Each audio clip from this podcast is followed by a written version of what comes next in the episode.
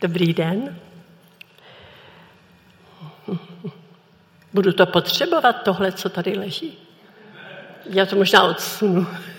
Děkuju.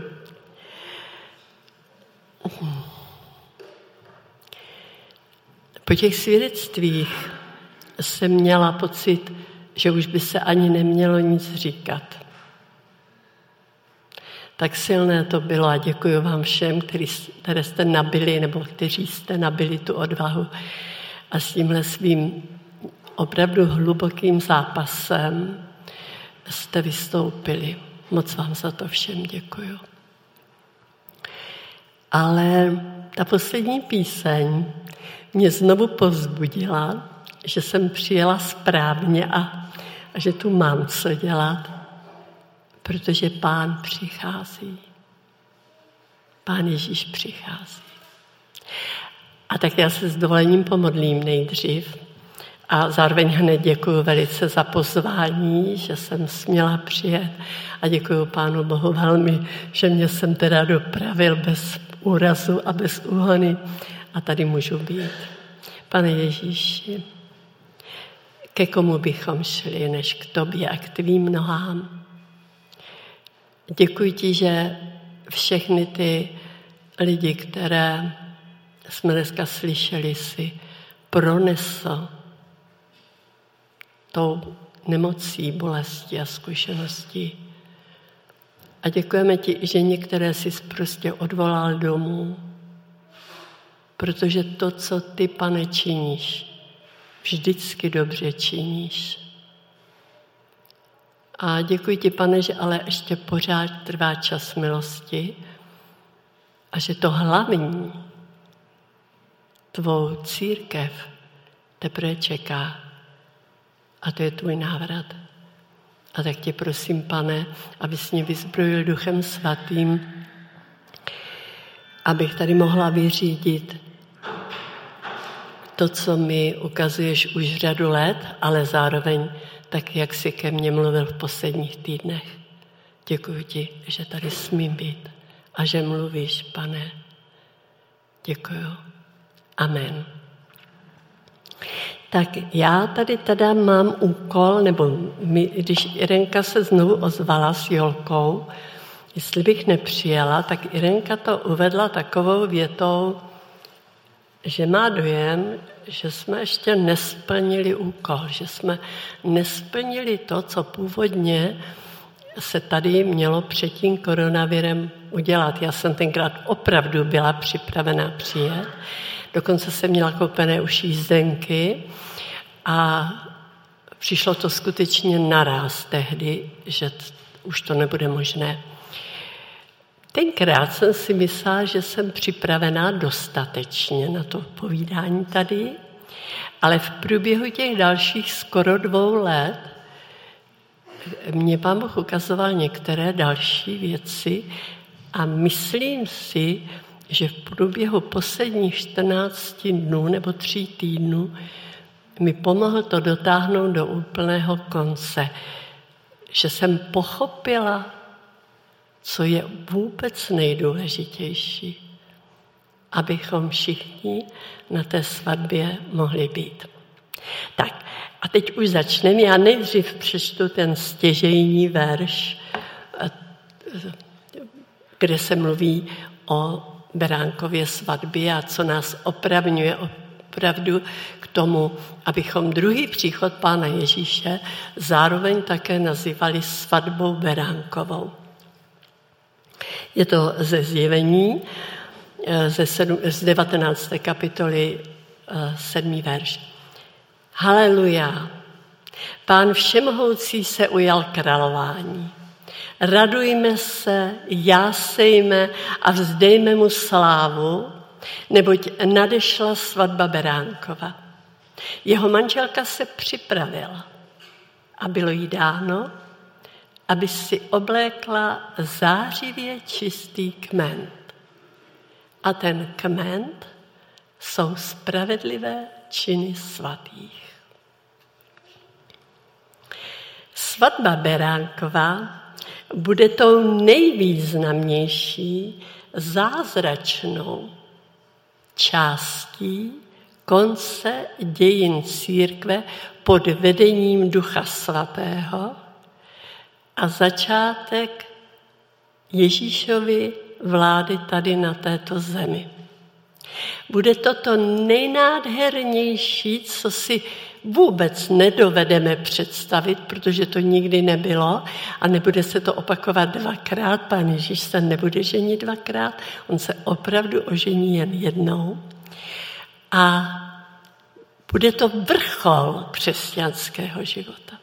A já znám několik staroušků v Brně, kteří v jeho příchod a ve svatbu věří tak usilovně, že ať jsou už opravdu staří a nemocní a ohnutí, tak oni dělají všechno proto, aby s Pánem Ježíšem žili a dožili se té slavné chvíle. A já věřím, že jim to Pán Bůh dá. Já opravdu, já je sleduju už leta. A věřím, že oni to, jsou to manželé, tak víc, těch lidí je několik, ale ti speciální manželé, které teď mám na mysli, to jsou takové dvě holubičky a na konci toho života úžasné. A já věřím, že jí to pán dá proto, jak dokážou snášet všechny ty fyzické bolesti, které mají a nezdávají to, protože čekají tu slavnou chvíli a věří, že i kdyby po kolenou tam měli les, tak tam chtějí být. A to je moc krásné. A někteří z vás jste tady vlastně dneska těmi svědectvími úplně nechtěně dali najevo, jak je důležité všechno vydržet a ve všem obstát, ale hlavně jít dál, nezdávat to. Takže my dneska, já nebudu, já nejsem eschatolog a, a nejsem opravdu litera, teda biblický vědec, abych vám mohla podat nějaký přesný obraz jak bude vypadat druhý příchod Pána Ježíše, co bude předtím a co bude potom. Já jsem o tom několik let vyučovala takový spíš podobenství na základě té staré židovské svatbě. A bylo to takové romantické vyučování, spíš trošku jako pohádka, ale bylo tam hodně podobenství, které se dalo opravdu dobře pochopit. Ale v té koronavirové době mě došlo, že opravdu ty porodní bolesti před příchodem Pána Ježíše nebudou žádná romantika, že to bude opravdu těžké a prostě jsme v té době a nic lehkého nás skutečně nečeká. A tak musíme najít ty stěžejní body, které nás budou držet i v těch těžkých dobách. No a hlavní, ten první základní bod je, kdo je náš ženich.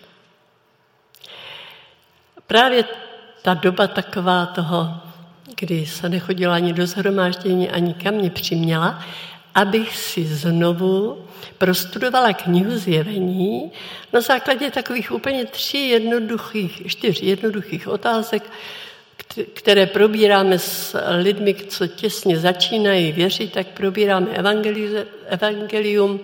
Jsou to čtyři jednoduché otázky, co se tam píše o lidech, co se píše o Ježíši, co se píše o mně a komu to mám vyřídit.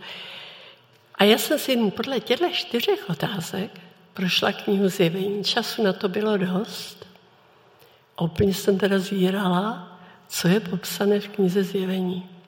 A já nebudu probírat to všechno, ale přečtu vám, přečtu, protože to neumím na kdo je pán Ježíš v knize zjevení. Tak pojďme na to.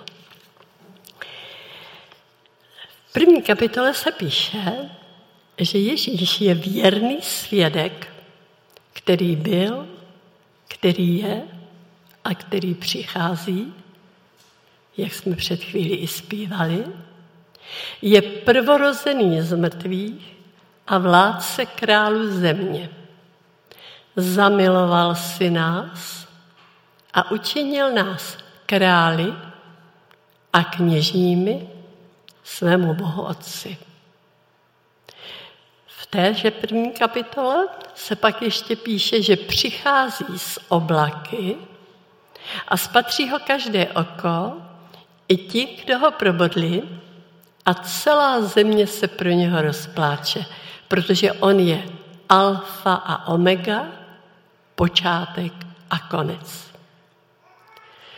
Na konci první kapitoly se píše, že se nemáme bát, protože on je opravdu první a poslední a je živý. V páté kapitole čteme, že Ježíš je lev z pokolení Judova. Je to kořen Davidův. V sedmé kapitole čteme, že jemu, pánu Ježíši, náleží všechno spasení. V jedenácté kapitole, v patnáctém verši, se dozvídáme, že království světa se stalo královstvím našeho pána, Mesiáše. A Mesiáš Ježíš bude královat na věky věku. Ve 12. kapitoli, kapitole už se říká přímo, teď přišlo vítězství, vláda Mesiáše. Ve 14. že už je na oblaku se zlatou korunou a sklizí spolu s anděli sklizeň země. V 19. kapitole je oným ženichem na své vlastní svatbě a dál potom, kousek dál, je vel, zároveň velkým vojevůdcem na koni. Ve 20. kapitole se píše, že je vládcem tisíciletého království. V 21. kapitole v celé se píše, že je uprostřed Nového Jeruzaléma a osvětluje vlastně všechno. A ve 22. kapitole on sám slibuje, hle přijdu brzy, blaze tomu, kdo zachovává slova proroctví této knihy. Na konci se opět opakuje přijdu brzy a na to nevěsta a duch svatý odpovídají amen, přijď pane Ježíši. Někdo řekl, že za těch 20 nebo 2000, ne 20 tisíc, ale 2000 let jsme si vytvořili svého Ježíše, který je spíš jako by trošku náš fetiš, plnitel našich přání, ten, kterému my zatelefonujeme a rychle, pane Ježíši, skoč, podej, udělej. Ale když čteme ty verše o tom, jaký je dnes, nikoliv jaký byl před dvěma tisíci lety, ale jaký je dnes Pán Ježíš doopravdy, protože on žije, takže je, tak zjišťujeme, že je to někdo úplně jiný. Že to je v prvé řadě slavný vojevůdce, král, opravdový zachránce, absolutní vítěz. Je to boží syn a tento boží syn se zasnoubil s ubohým člověkem. Představte si to. Proti, takový princ Charles je proti němu dědoušek, milý dědoušek. Princ William vypadá jako příjemný mladý muž, ale je to nic. A všichni ti další potentátové, ať už kterékoliv zemi, včetně naší, to jsou takovéhle nuly. Proti tomu, kdo je náš Pán Ježíš, který se o nás uchází už 2000 let, aby jsme se stali jeho nevěstou. Já jsem ráda, že je tady pár bratrů, protože ta, ten pojem nevěsta, já věřím, že je pro vás muže opravdu těžký, protože muži, že jo, tak nevěsta to je prostě nevěsta, ale muži jsou ženichové. Nicméně prostě je to tak, že celá církev je nevěsta, čili bratři i sestry. Je to zajímavé, ale je to genderově vyvážené. To, co je ale důležité, ta otázka, kdo je doopravdy teda nevěsta. Tady možná ještě k tomuhle, co jsem vám přečetla, vám ještě přečtu ze starého zákona, abyste věděli, že to naprosto koresponduje ze 45. žálmu.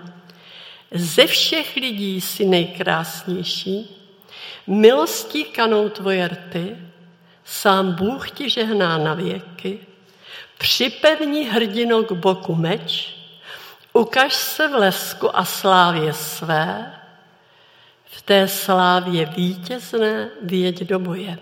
Za pravdy a spravedlivou věc. Tvá pravice zmůže věci úžasné, tvé šípy králi ostré jsou, národy skolí před tebou. Srdce tvých skolů, soků zasáhnou.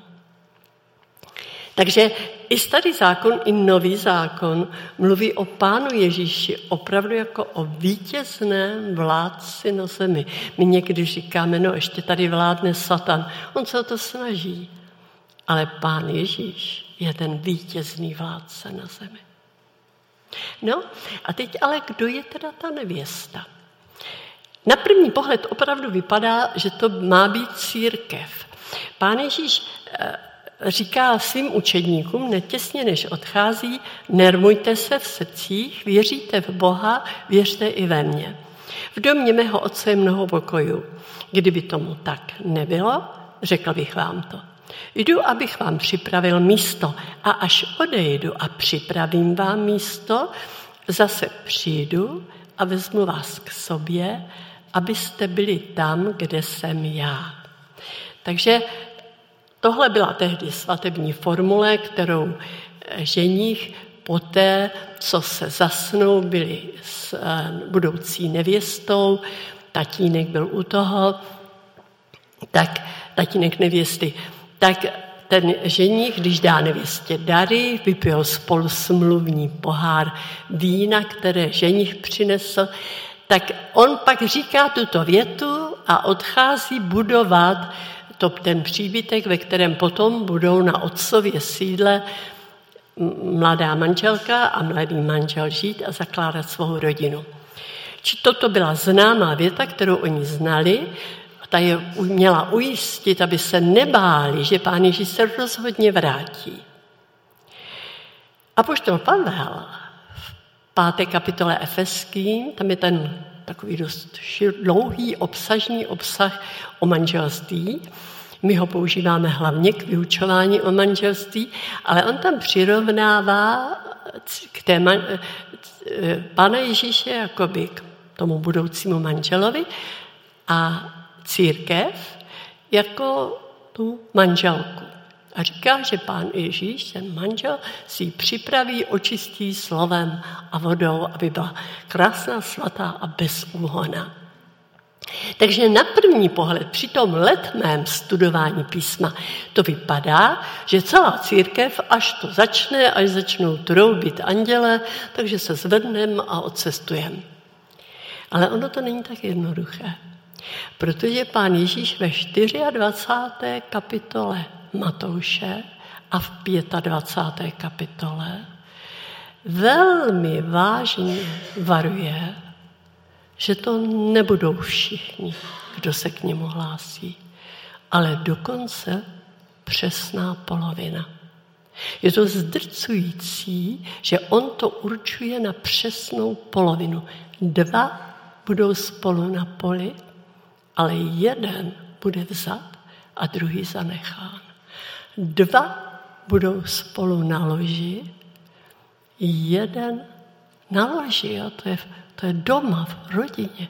Jeden bude vzat a druhý zanechán. Dvě budou u mlínku v kuchyni, jeden bude vzat a druhý zanechán. No a tohle už je najednou tak burcující, protože najednou si člověk musí říct, tak když dva z jednoho, teda ze dvou jeden, tak co když já ne? Pokud jsme poctiví a poctivě hodnotíme svůj vlastní křesťanský soudobý život, tak Jestli jsme jen trochu poctiví, tak nás musí napadnout otázka, že na tu velikou slavnou svatbu se já přece nemůžu dostat. Já věřím, že mám jistotu spasení. To s tím vůbec jako nesouvisí. Protože to ještě vůbec neznamená, že při, i když mám jistotu spasení, musím být za každou cenu na té svatbě. Můžu taky zůstat tady a být podrobena tomu, co ta doba pak přinese. A dávat si pozor, abych vůbec obstála. Ale já na ty svatbě chci být. A já si myslím, že většina z vás, proto jste tady, proto jste přišli, na té svatbě taky chcete být. A nejenom jako my ženy. Oni tam chtějí být bratři taky, já o tom nepochybuju. A mě velmi zneklidnilo v roce 2017, když se začalo mluvit o tom, že by pán Ježíš mohl přijít hodně brzy, hodně, jak najednou se církev rozdělila na dva téměř nesměřitelné tábory. Od té doby jsme tohle rozdělení zažili ještě několikrát. Stejně nesměřitelné. Už to tady dneska i zaznělo. Co se to s námi děje? Proč spochybňujeme možnost přijetí Pána Ježíše? Co nám chybí? Jak je to možné, že se netěšíme? Představte si to, já nevím, jestli tady je dívenka, je tady tolik krásných mladých dívenek, ale jestli je tu některá, která má těsně před svatbou. No a její snoubenec odjede na služební cestu, třeba řekněme, já nevím, až do Francie nebo někam hodně daleko. No co to děvče doma dělá? Těší se, že se vrátí, počítá dny. Hlavně doufá, že nedostane teda ten koron a že přijede a nebudou muset do karantény, ale svatba bude moc být. Ani ve snu jí nenapadne říkat si, a on se možná vůbec nevrátí, nebo možná za 50, za 100 let. No co by to bylo za nevěstu? Jak to, že Kristova potenciální nevěsta vůbec si dovoluje vypouštět takové věty? Tak jsem to hledala. Hledala jsem opravdu mnoho let, co jsou ty hlavní podmínky, abychom mohli tou nevěstou být. Možná to je sobecké, že říkám, a to Pavel by možná řekl radši, já tam nebudu hlavně, když tam budou moji bratři, ale já teda neumím být taková. A já jsem hledala, co musím já splnit, abych tam byla. A jsou zase příběhy, které vypráví pán Ježíš o tom, jak byli ti pozvaní a oni dali přednost něčemu jinému, já taky to nebudu všechno číst, to bychom to byli moc dlouho, různým věcem, v prvé řadě tedy majetku, nebo milované manželce a rodině, anebo co tam ještě bylo, penězům, poli, poli a volům. Ano, takže možná autu bychom dneska řekli, mám nový bourák, pane Ježíši, ještě nechoď, dokud se v něm nevybourám. Ale oni tedy dali tomu příjemnému pozemskému přednost před pozváním na tu velikou událost, na kterou je zval ten nejvyšší tam. Takže vezmeme si z tohohle příklad, tak v prvé řadě to musím přijmout. To pozvání musím přijmout. Já, já věřím tomu, že jsme pozvaní úplně všichni, opravdu. Nejenom celá církev, já jsem přesvědčena, že jsou pozvaní i nevěřící lidé. To pozvání běží prostě. Je zajímavé, že úplně na konci knihy zjevení je napsáno, že je tady duch a nevěsta, kteří volají přijít, a pak jsou tady ti, co žízní po spravedlnosti. To nebyla nevěsta. To byl svět, který už se nemohl dívat na nepravosti, které se dějí, a tak už začal volat taky přijít. A ti se tam pak dostali. Protože mohli přijít zadarmo se napít té živé vody. Takže pozor na to, jo, jako aby nám náhodou neobsadil, neobsadil místo nějaký nevěřící, který už nemůže jenom snést ten šlendrián, který se tu děje. Tak pozor na to. Ale První podmínka je tedy, že to musíme přijmout a musíme o tom začít přemýšlet. Že to je možné a že bych tam mohla být nebo nebýt.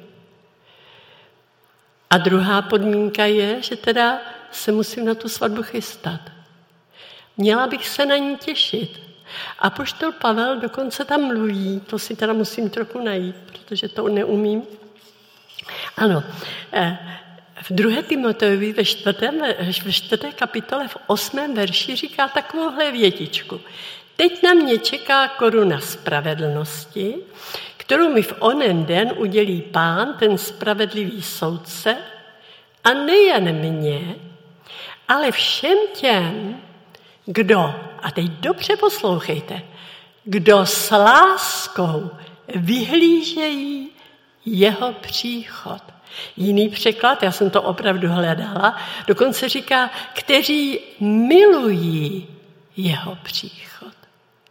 Čili tak jako nevěsta opravdu s láskou vyhlíží toho ženicha, obzvlášť máli se vrátit z té služební cesty a už je celá netrpělivá, tak my máme opravdu s láskou ten druhý příchod vyhlížet a nebát se ho. A nebát se toho, že nedostuduju vysokou školu, že nebudu mít vlastní děti, že neužiju to auto. To je všechno podružné, protože to, co nám dá Pán Ježíš na té své svatbě, to bude mnohem a mnohem víc. Konec konců to bude spousty dětí. Pokud tě tady drží to, že bys chtěla mít děti a zároveň žádný manžel na obzoru a ty se bojíš příchodu Pána Ježíše, vůbec se neboj. Dětí v nebi bude, tam si to užijeme všichni, i my babičky. Toho se vůbec neboj. Důležité je mít Pána Ježíše úplně na tom prvním nejkrásnějším místě. On sám nám napovídá v 25. kapitole Matoušově, ve velmi známém čtení, které znáte možná některé i na spaměť o deseti panách nebo deseti družičkách, co chybělo té polovině, těm pěti, které se tam nedostaly. Chyběly jim nádobky s rezervním olejem.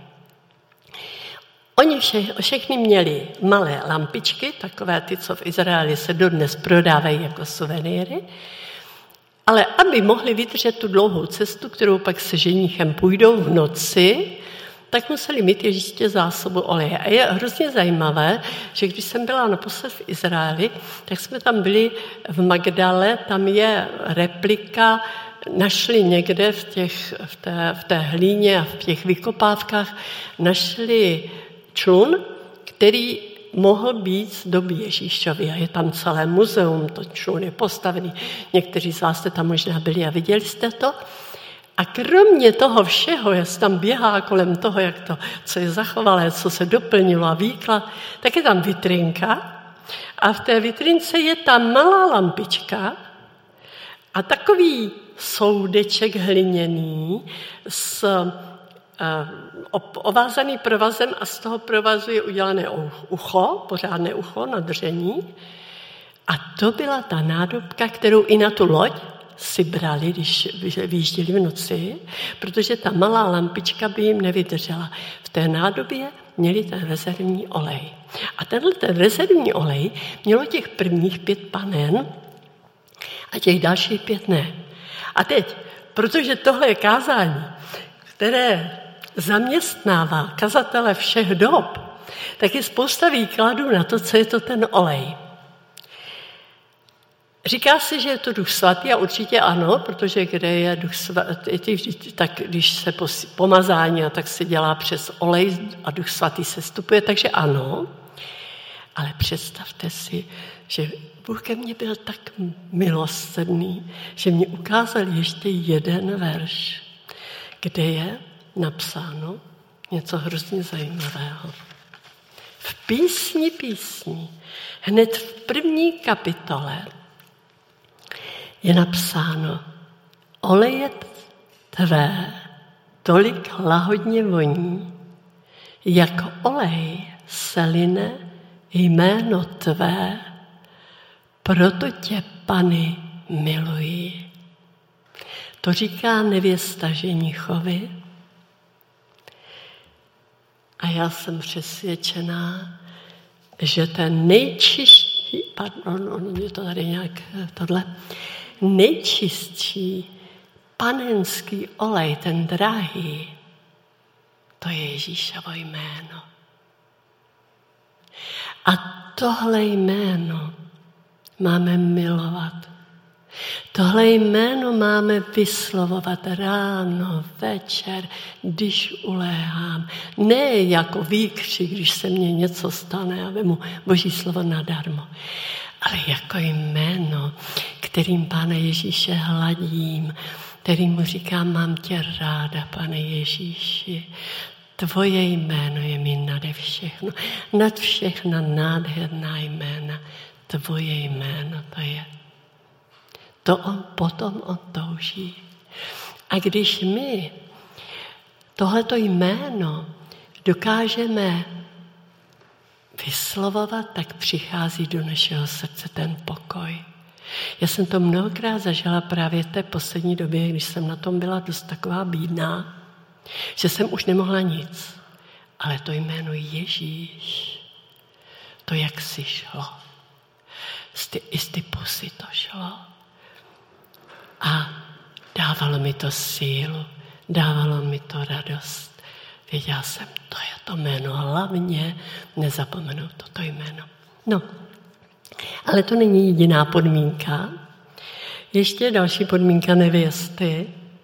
Nevěsta musí mít šaty.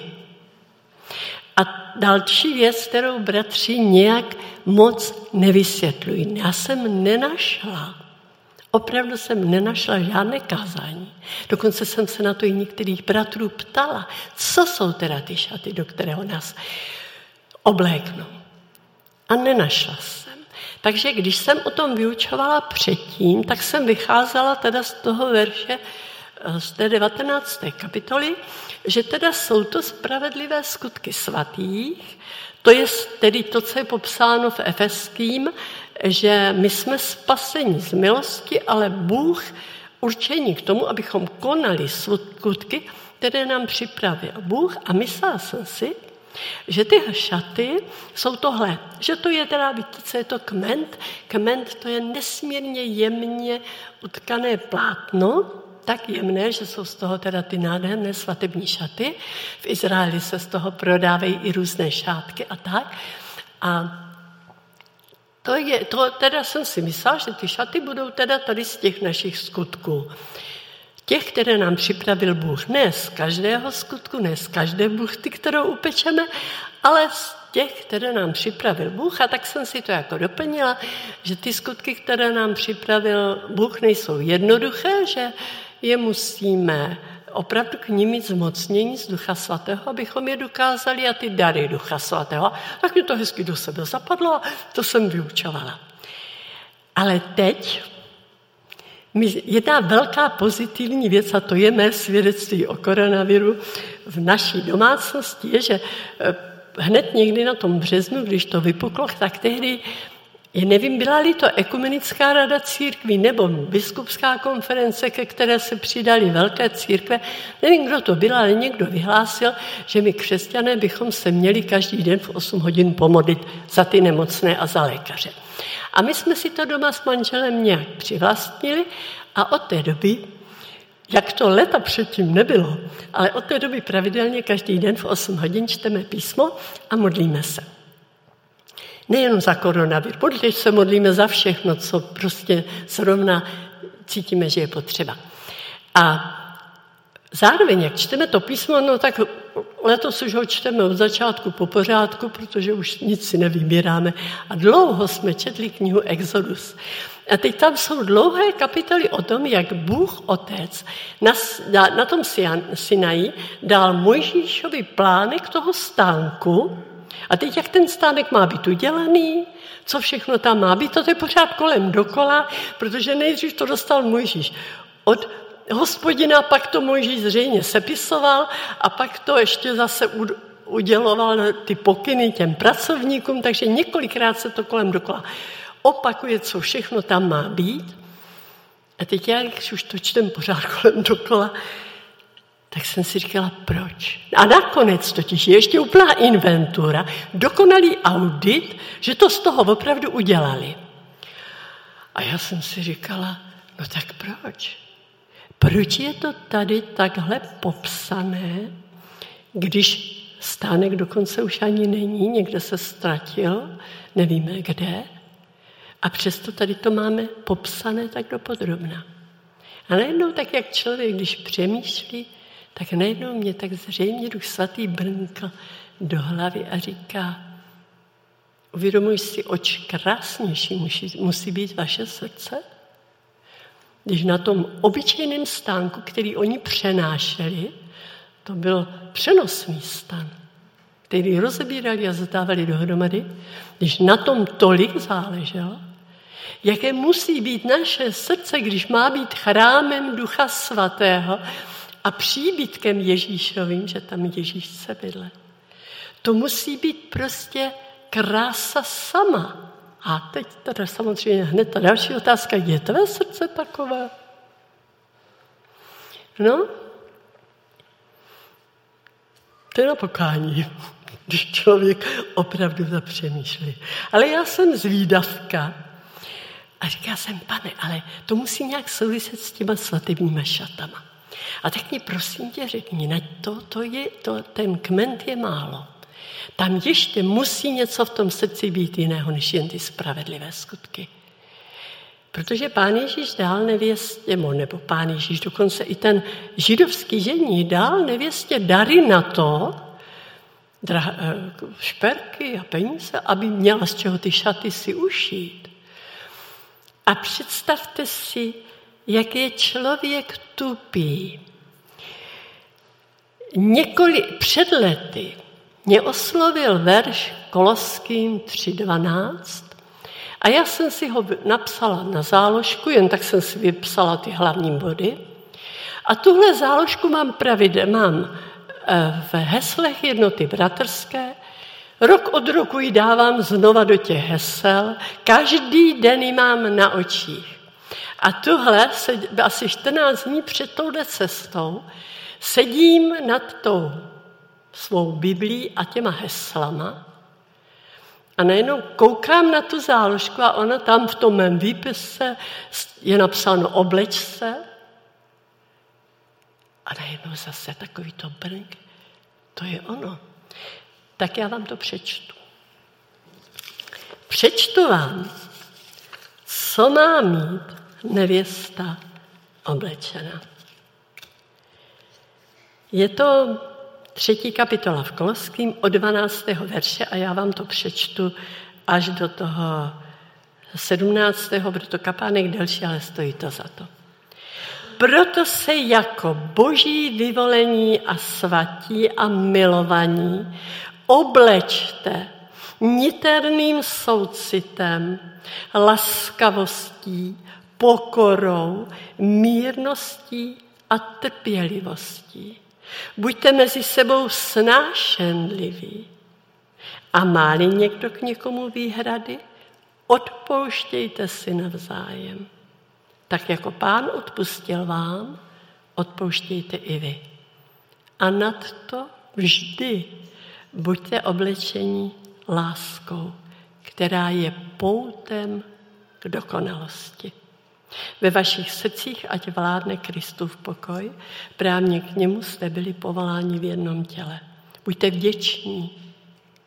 Slovo Kristovo ať ve vás přebývá v hojnosti. Navzájem se v moudrosti vyučujte a napomínejte. S vděčností srdci zpívejte Bohu žálmy, chvalospěvy a duchovní písně.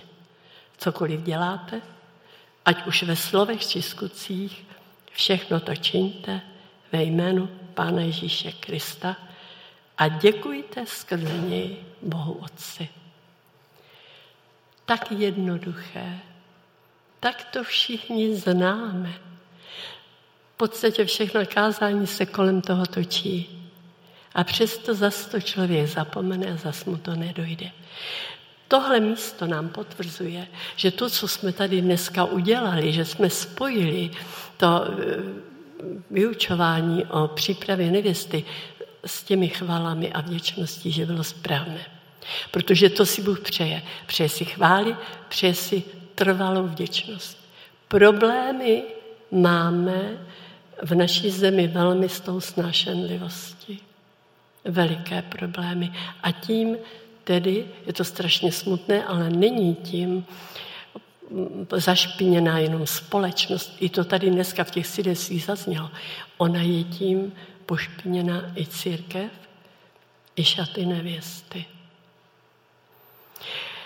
Víte, já se hlásím k evangelikálnímu hnutí s charismatickým fluidem, bych řekla.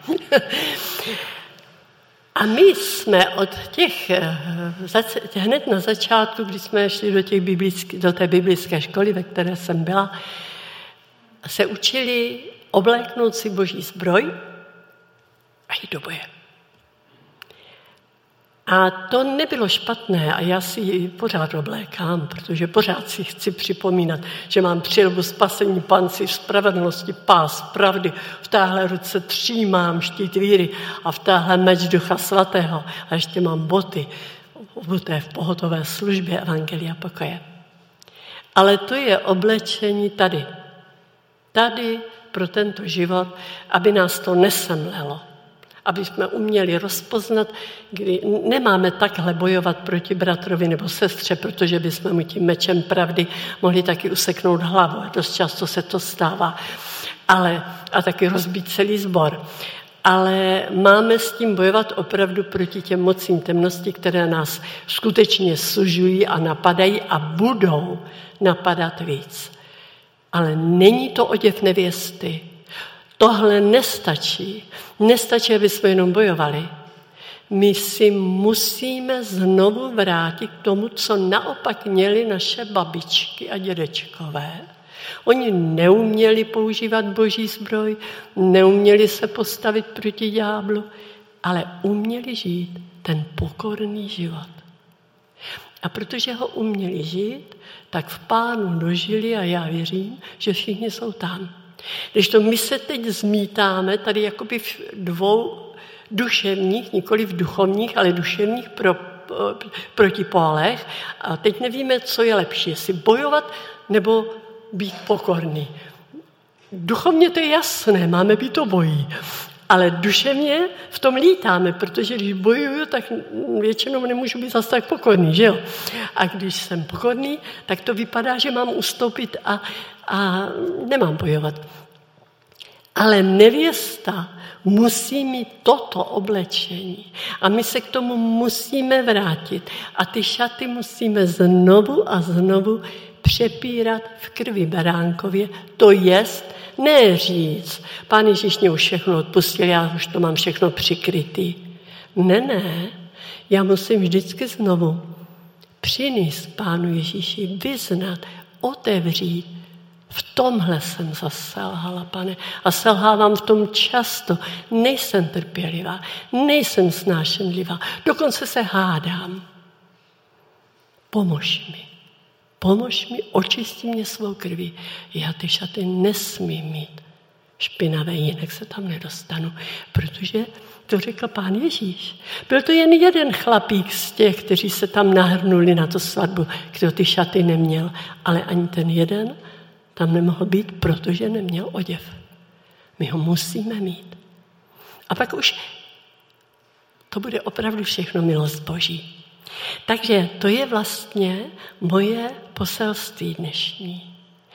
Já vás prosím, abyste, jak tady sedíte, to vnesli zpátky do svých zborů. Protože to, co se tady naťuklo, ta rozdělenost je šílená. Roušky, očkování. karanténu držet nebo nedržet. A to jsou maličkosti, to je jenom obyčejný, obyčejný život a teď je učení, neučení. Dělej tohle, nedělej tohle. A to nás strašně všechny drtí psychicky, proto nemůžeme tolik věcí uníst, protože to máme všechno v hlavě a teď se nám to tam, a, někdo to, to taky říká ráno, koukám už na tablet, kolik zas a kdo a kdo bude tohle a kdo řekl tohle. A ne, nemůžeme to zvládnout. Proto je potřeba znovu se vrátit tady k těmto, k tomuhle Koloským 3, 12 a dál.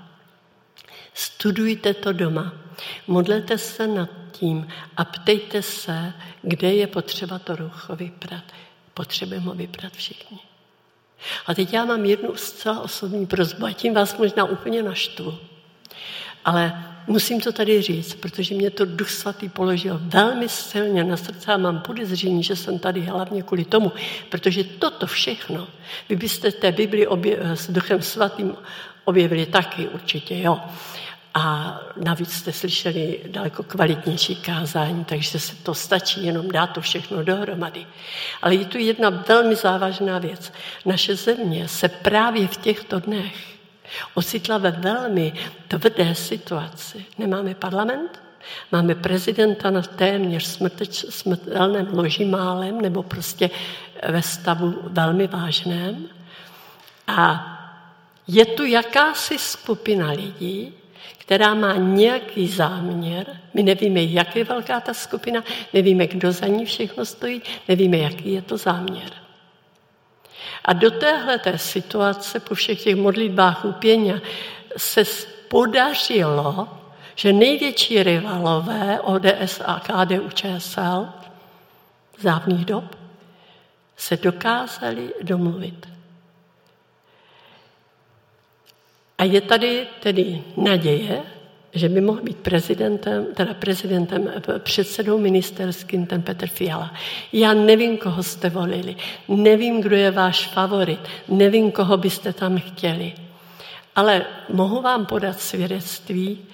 Já jsem na vlastní oči slyšela svědectví Petra Fialy u nás v Kuřimi před čtyřmi lety, kdy nám vyprávěl, že uvěřil v 80. letech na, na vysoké škole v Brně, když by probíhalo v Brně takové jakési zvláštní probuzení mezi studenty a v církvích. Moje rodina, můj syn, já, dcera, my jsme na základě tohohle probuzení uvěřili v Pána Ježíše. V Brně to opravdu bylo. Možná tu jsou někteří z vás, kteří to zažili, protože jezdili do Brna do školy a to tam zažili. Já nemám důvod nevěřit, když ten Petr Fiala tohle řekl na normálním odesáckém mítingu v Kuřimi, které bývalo velmi silné komunistické město, když tohle řekl, že by si to vymyslel. Ono nelze se přihlásit k Pánu Ježíši, ještě když chcete jít do politiky a vymýšlet si to. Takže já jsem přesvědčená, že je to znovu zrozený člověk. A že nám teď Bůh, který už se nemohl na to, co se tady děje, dívat, na to, jak jsme z toho všichni úplně vyčerpaní, vydráždění, že už se Bůh nemohl na tohle dívat a posílá nám možnost mít poprvé v historii Československé republiky od roku 1918 ministerského předsedu, který je znovu zrozený. Je to obyčejný člověk, dělá chyby a určitě ještě chyby udělá. Ale já vás prosím na základě božího slova, vemte ho mezi sebe do svých modliteb, Začněte se modlit za něho, začněte se modlit za tu koalici, který, které všichni prorokují, že se hrozně rychle rozloží. Přestaňme říkat takové věci. Modlete se za ně a modlete se za to, aby i ti, kteří jsou tam věřící, protože pár jich tam určitě bude, protože zase ti, co kroužkovali, už si zase kroužkovali ty své známé. Takže křesťani už si tam zase strkali ty své známé, aby drželi soudržnosti. Aby drželi, aby se nehádali, aby drželi tuhle tu linii. Je ještě jedno místo, které mě taky teď hrozně oslovuje. v 15. kapitole Římanů tady říká apoštol Pavel křesťanům, kež vám Bůh trpělivosti a útěchy, obojí hrozně potřebujeme, trpělivost i útěchu, daruje vzájemnou svornost ve shodě s Kristem Ježíšem, tak abyste svorně a jednomyslně oslavovali Boha a Otce našeho Pána Ježíše Krista. Já opravdu vás prosím, modlete se za své sbory, modlete se za budoucí vládu a za všechno, za pana prezidenta tohoto i budoucího. Modlete se, aby nám Bůh dal ducha svornosti. Naše národy, ať už jsou to Češi, Moravané nebo vyslezané, nevím jak vyslezané, ale Češi a Moravané, neprosluli v historii svorností. Mnoho věcí se tu nemohlo uskutečnit kvůli rozmíškám historickým. A nedávno o jedné věci, kdy se i křesťanský podnik jeden dopadl katastrofálně, mě Bůh řekl, co byste chtěli, když se pořád jenom hádáte. Nemohlo to dopadnout jinak. Proste o ducha svornosti. Ten je teď možná ze všeho nejdůležitější. Protože když budeme mít ty drahokamy, které tam jsou popsané předtím, jak jsme o nich mluvili, tu trpělivost, lásku, laskavost a, a tohle, když to na sobě budeme mít a zároveň budeme usilovat o tu svornost, tak se to musí projevit.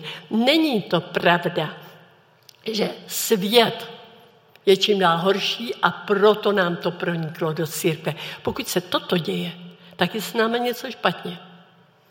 Má to být tak, že i když svět bude čím dál horší, to říká písmo, tak my máme být spravedlivý, spravedlivější a svatí, svatější. Nejsem si jistá, jestli je to úplně nejlepší skloňování. Ale svatí mají být ještě víc svatí. No a na svatbu půjdou jenom svatí. Opravdu jen ty úplně nejvíc čistí. Bude to tak. Takže kež by pán Bůh dal a patřili jsme k ním. Je hezké říct, já jsem svatý, protože jsem uvěřil. Ale můžu být taky jenom obyčejně svatouškovský. A to zase není nic moc, to se ani, to nikomu ani moc nechutná. Tak, moji milí, tohle je to, co já jsem vám měla vyřídit.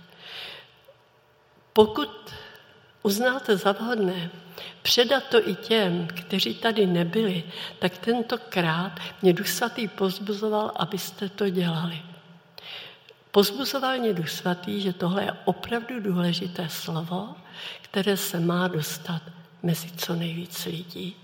Ale možná řeknete, to tam tam něco vykládala, co už je překonané a nepuslijete to dál.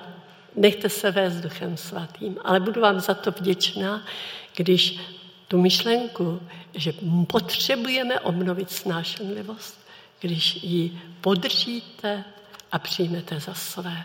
Nejenom starší generace, ale i my, mladé dívenky, nádherné zpěvačky a hudebníci, povídejte to mezi vám mladými lidmi. Ale já věřím, opravdu věřím, že vy mladí lidé tu snášenlivost chcete. Proto taky pak už věříte všemu, že všechno je dobré a všichni všechno můžou, protože nechcete být nesnášenliví. Proto ty piráti měli ten úspěch, protože už mají mladá generace té naší rozhádanosti, už mají plné zuby. Tak, omluvme snášenlivost. Já se ještě krátce pomodlím. Nebeský oče, děkuji ti, že jsi mě zachoval až do této chvíle a že jsem tady řekla to, co jsem řekla. A pane, já tě prosím, Duchu Svatý, uchop to a každému to polož na jeho srdce tak, jak on to potřebuje. A děkuji ti, pane, že jsi s náma ještě neskončil, i když bychom si to možná dost často i zasloužili. Ale děkuji ti, jsem ti nesmírně věčná za tento lid, za Slesko, za to, že tady vždycky načerpám, za to, že tady mám tolik přátel a prožila jsem tady od mnohých tolik lásky. Děkuji ti. Amen. Mám tady zůstat? Dobře. Já, jo.